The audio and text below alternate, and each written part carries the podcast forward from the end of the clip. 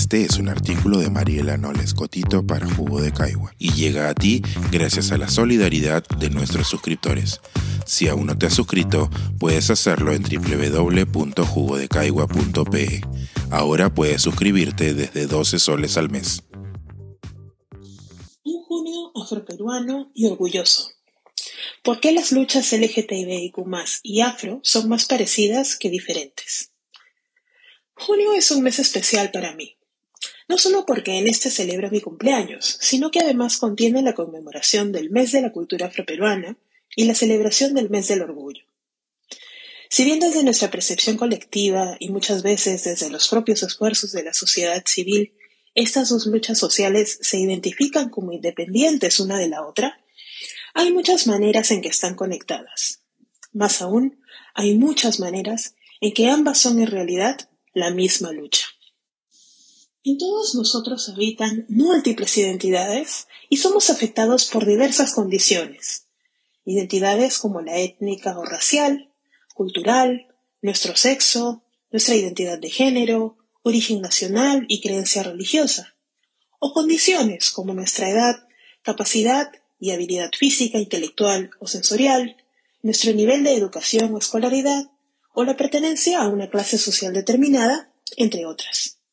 A partir de la combinación que nos toque o que hayamos desarrollado, nos vamos ubicando en un proverbial giro social, donde cada escaki tiene un valor determinado. Hay espacios que son muy valorados por la sociedad y los que no lo son tanto. Hay combinaciones letales y combinaciones particularmente afortunadas. Hay combinaciones que parecen una acumulación de tormentos sociales y algunas que parecen haberse sacado la lotería. Cuando la poeta Audre Lorde se presentaba en público para algún discurso, clase o a través de sus escritos, ella era intencional al presentarse como una mujer negra, lesbiana y feminista. Y reconocía explícitamente también que era posible que alguna de las identidades previamente nombradas podría hacer que su audiencia dejara de escucharla o desmerezca su mensaje.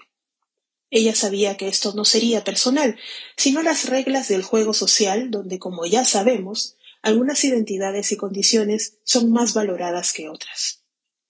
Lorde entendía que afirmar una sola identidad no solo es limitar nuestra experiencia humana y nuestro potencial, sino que no nos permite compartir todo nuestro potencial con el mundo. Somos quienes somos en la conjunción de todas las identidades que habitamos y gracias a ellas. Así como es imposible separar los elementos identitarios que nos componen, tampoco es posible defender o luchar por una sola abandonando las demás. Políticamente ha sido muy fácil segmentar las luchas sociales y pensar en los esfuerzos de incidencia de la población L G T B I Q más, y los de la población afroperuana como dos luchas distintas y sin puntos en común. Las conexiones, sin embargo, son muchas. Ambas son comunidades sometidas a dinámicas de violencia estructural, precariedad laboral, vulneraciones en el acceso a la salud y reconocimiento de derechos individuales y colectivos, así como expuestos impune y regularmente a representaciones negativas en los medios de comunicación, a políticas de respetabilidad anacrónicas, a microagresiones regulares y con ausencia de representación.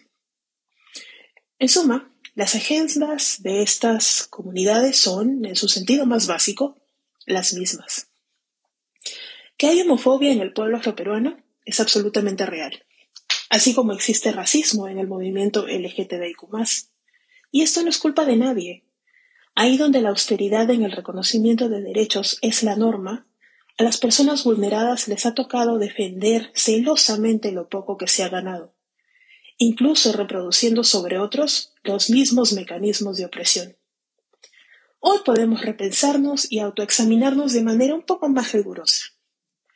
Audre Lorde y Marsha P. Johnson, mujeres negras ambas, lesbiana y trans respectivamente, nos dirían que una lucha no es posible sin la otra y que éstas no se pueden separar, que lo L G T B I Q más, es un asunto afro y que lo afro es un asunto L G T B I Q más, porque las personas afrodescendientes L G T B y las personas L G T B afrodescendientes el orden de autoidentificación es estrictamente personal, existen. ¿Y por qué no se puede afirmar la humanidad de un grupo ignorando las formas en que otros elementos de su identidad les hace vulnerables? Si llego hasta aquí, tal vez soy afortunada, porque ninguno de los elementos que componen mi identidad le ha prevenido de leer o atender a esta reflexión, y se lo agradezco mucho. Si le parece, podemos seguir desarrollando estas ideas los próximos jueves de junio. ¿A qué no se nota que es mi mes favorito? Este es un artículo de Mariela Noles Cotito para Jugo de Caigua y llega a ti gracias a la solidaridad de nuestros suscriptores. Si aún no te has suscrito, puedes hacerlo en doble u doble u doble u punto jugo de caigua punto pe e. Ahora puedes suscribirte desde doce soles al mes.